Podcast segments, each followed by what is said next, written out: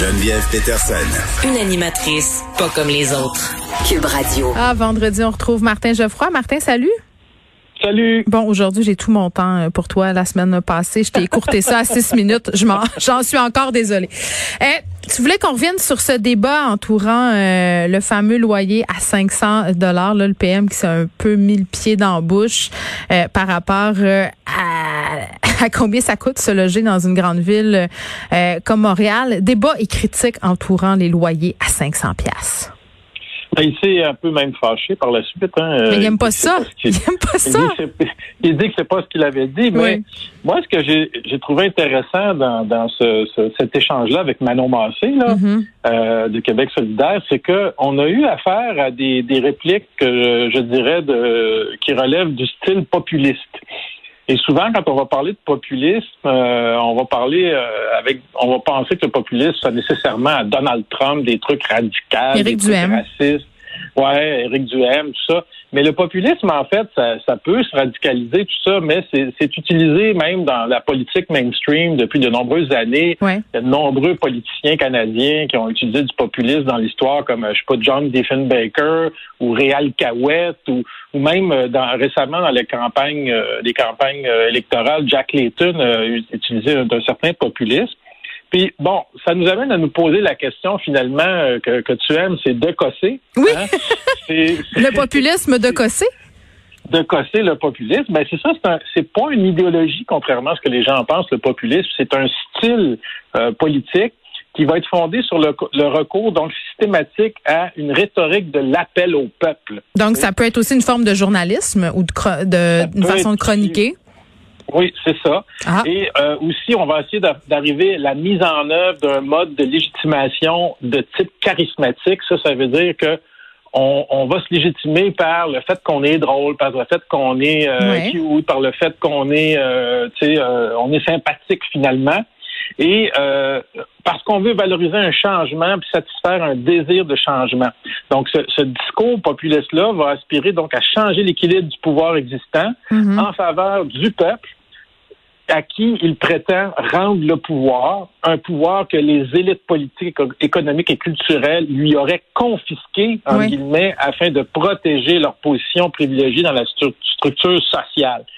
Donc ça, c'est ça le populisme, un style. Ben attends, euh, on va donner un exemple, euh, Martin, là, par rapport justement à cette sortie de François Legault.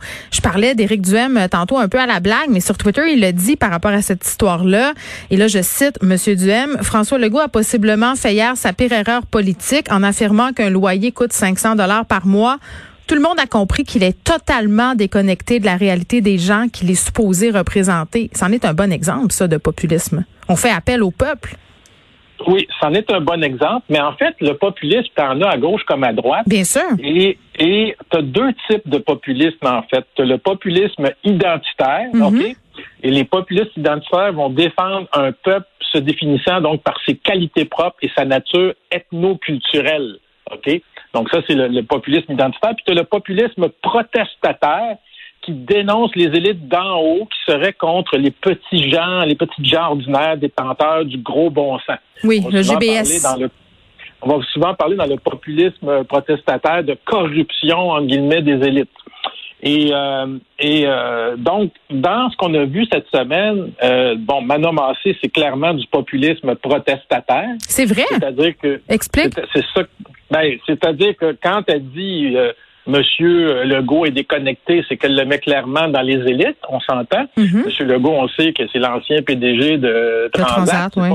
pas, c'est pas quelqu'un exactement qui, qui, qui, qui vient, même s'il a fait valoir qu'il venait peut-être d'un milieu modeste. Attends, là. attends, attends, c'est très drôle parce que j'ai l'impression que des deux côtés, on a fait du populisme dans une certaine oui, mesure. Oui. Monsieur Legault qui répond, que... j'ai encore beaucoup oui. d'amis qui viennent de la classe moyenne, très moyenne, a-t-il dit. Oui, mais qu'est-ce qu'il a fait, Monsieur Legault? Oui. Il a fait du populisme identitaire. Parce que c'est vrai. Il a dit, j'ai des amis qui viennent de la classe très, très moyenne. Quand on dit qu'on a des amis, oui. ça le dit, c'est par identité, nos amis nous relient au peuple. Tu sais, c'est comme si, par exemple, des fois, tu, tu, tu vas dire, les gens qui sont racistes vont dire, moi, je suis raciste, mais j'ai un ami noir. Je suis pas raciste, mais j'ai un ami noir. c'est, non, c'est ça, mais ça prouve que je suis pas raciste parce que j'ai un, animo, un, un ami euh, noir. Donc, ça, c'est du populisme identitaire. C'est-à-dire que tu vas te relier au peuple, entre guillemets, par ton identité, par tes amis, tout ça. Alors que le populisme prestata, euh, protestataire, c'est un, de Manon Massé, c'est un peu marxiste, c'est, c'est la gauche. C'est un populisme où, finalement, c'est les classes sociales, c'est la classe pauvre contre la classe riche. Et c'est, c'est, euh, c'est dichotomisé d'une certaine manière. Mmh. Donc, les deux, finalement, ont fait du populisme. Et euh, ce qu'on constate dans les études en sciences politiques en ce moment, c'est que de plus en plus, les, les politiciens utilisent le style populiste. Et euh, c'est problématique quand on, on, on pense qu'on aimerait ça, que justement nos, nos politiciens gèrent euh, avec la science, gèrent avec euh, euh, euh, la, la raison, finalement. Et ce qu'on se rend compte, c'est que de plus en plus, euh, on va avoir des répliques et on, on va avoir des... Des, pour, pour plaire à un auditoire, finalement, on va faire du populisme, euh, que ce soit du populisme protestataire, qui est souvent plus à gauche, ou du populisme identitaire, qui est souvent plus à droite. Euh, mais c'est du populisme dans les deux cas, c'est-à-dire qu'on essaie d'utiliser, de, d'en appeler à un peuple euh, imaginaire ou fantasmé, Geneviève, là, je dirais, tu sais, mm-hmm. parce que comment je pourrais dire là-dedans, le peuple, là, c'est quoi le peuple? Ben, c'est pas homogène. Puis c'est ça, moi, c'est ça qui me frappe, Martin, dans ce que tu nous dis aujourd'hui, c'est que des deux côtés, euh, on a une certaine absence de nuance. Ben, on a une certaine absence de nuance, puis aussi, en fait, c'est que le peuple a le dos large, là. Oui. Euh, à chaque fois qu'on fait appel au peuple, euh, on, on se bardera pas de définir c'est quoi le peuple. Le peuple, c'est-tu ceux qui votent pour la C A Q? Le peuple, c'est-tu ceux qui habitent sur le plateau Montréal puis qui votent pour Québec solidaire? C'est qui le peuple, là, tu sais? Je veux dire, à un moment donné, euh, c'est n'importe quoi. C'est une notion qui est, qui est floue, euh, puis c'est, c'est voulu pour qu'on puisse l'utiliser à toutes les sauces pour dire, regardez comment est-ce qu'on est proche du peuple. Mais franchement, euh, qui est vraiment proche du peuple? Là, faudrait vérifier, tu sais, euh, qui c'est qui, qui, qui connaît tous les groupes communautaires, qui est vraiment sur le terrain, et cetera, et cetera. Bon, ça, ça reste à vérifier, mais je veux dire, je veux pas prendre parti politiquement, mais ce qu'on a vu cette semaine, c'est ce style populiste qui amène, euh, qui nous amène nulle part, mm-hmm. sauf dans la, polarisa- la, dans la polarisation oui, sociale. Oui, puis c'était drôle, euh, Martin, on a vu des images de Monsieur Legault, euh, on, on a accolé son visage à des euh, représentations de Marie-Antoinette quand elle se demandait, quand son peuple mourait de faim, pourquoi il mangeait pas de la brioche, pour parler de son apparence déconnexion avec la classe moyenne, mais néanmoins, Euh, je me demandais, est-ce que le gouvernement Legault peut être targué euh, de, d'être populiste dans sa gestion de la COVID? Tu sais, quand on le voit, par exemple, reculer sur certaines mesures comme le port du masque à l'extérieur parce que ça crée trop d'insatisfaction euh, au sein de la population. Ben, le gouvernement Legault, quand il était dans l'opposition, euh, était très, très, très populiste parce qu'il reprochait, par exemple, aux libéraux de représenter les élites corrompues. Si tu te souviens oui. de ça. Euh, et donc, utilisait beaucoup le style populiste déjà. Maintenant qu'il est au pouvoir, qu'il fait, entre guillemets, partie de, de l'élite, ben là, euh, il l'utilise un peu moins, mais il va, euh, de temps en temps, comme cette semaine, nous le ressortir pour nous dire qu'ils sont proches du peuple, puis c'est probablement le peuple qui a voté pour eux, hein, puis tous les autres qui n'ont pas voté pour eux font pas partie du peuple. C'est, c'est ça qui est fatigant. Oui, mais c'est comme... C'est que... ouais. c'est... Je pense qu'il serait plus approprié quand un politicien... Euh, dit le peuple, devrait dire mon peuple, selon ma définition du peuple que je vous dis pas parce que j'ai pas le temps de l'expliquer. Mais c'est pas un Mais peu un, dis... c'est pas un peu un catch vingt-deux, euh, Martin, de, de, d'espérer que nos politiciens comprennent le peuple, soient près du peuple, parce qu'à un moment donné, euh, à force de faire de la politique, tu deviens forcément déconnecté, à force d'avoir des bons revenus. Tu sais, je veux dire, à un moment donné, il faut que tu te fies euh, sur le bon sens des gens euh, qui sont qui gouvernent euh, les personnes. C'est comme si on s'attendait de nos politiciens pour trouver qu'ils sont légitimes ou pour trouver euh, que leur décisions euh, sont correctes, qui, euh, qu'ils fassent partie de ce peuple-là. T'sais, on a beaucoup reproché à Pauline Marois euh, d'être une péteuse, d'être une snob, d'avoir trop d'argent, puis de ce fait-là, de rien comprendre euh, euh, aux, aux exigences euh, des, de la population québécoise. À un moment donné, j'ai l'impression que ça, ils peuvent pas gagner. Ben, c'est pas vrai. Parce que euh, moi, j'étais très jeune garçon, je prenais le train pour aller travailler à Saint-Hyacinthe l'été, ouais. et j'ai rencontré le ministre Gérald Godin à l'époque. oui. Et il était assis dans le train, je l'ai approché, j'ai dit « Bon Dieu, Monsieur Godin », j'étais tout euh, impressionné, puis il me dit « Bon, qu'est-ce que je peux faire pour vous? » OK? Et ça, ça m'est resté dans la tête toute ma vie parce qu'il avait la réputation, Gérald Godin, d'être un politicien très proche de ses commettants et de sa circonscription.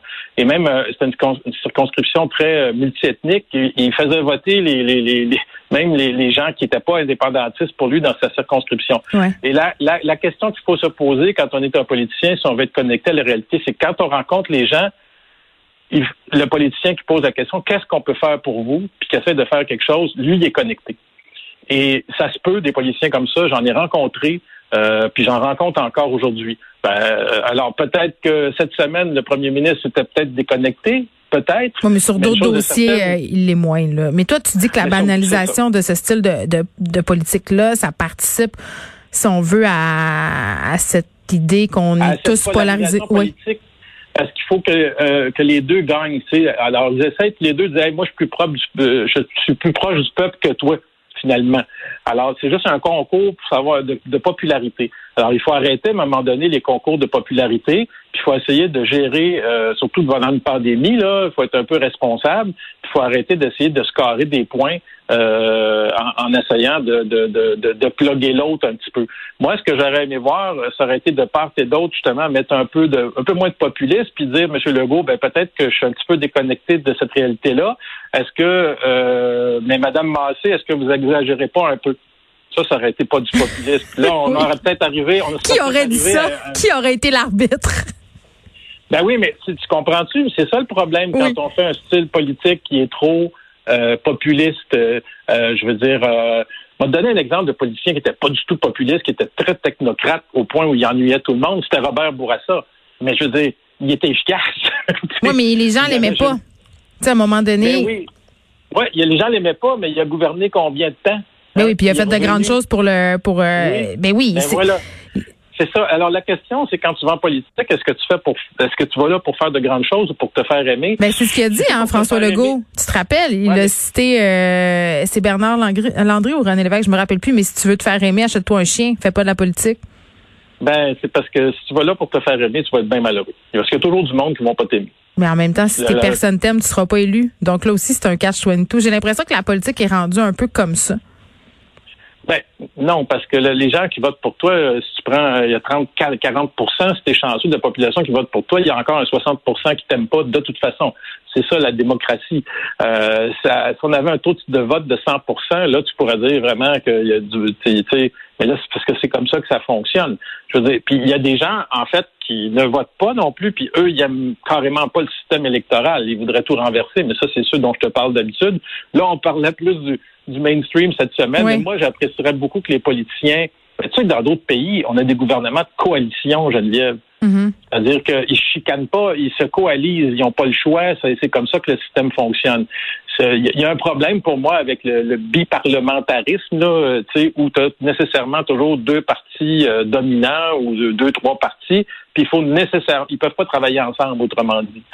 Ben, donc, on a euh, vu, euh, on a vu une certaine collaboration au début de la pandémie, mais là, j'ai l'impression que plus ça dure, plus les oppositions tirent la couverte de leur bord pour se faire du capital politique. C'est pas toujours euh, très, très heureux. Martin, merci beaucoup. Merci à toi.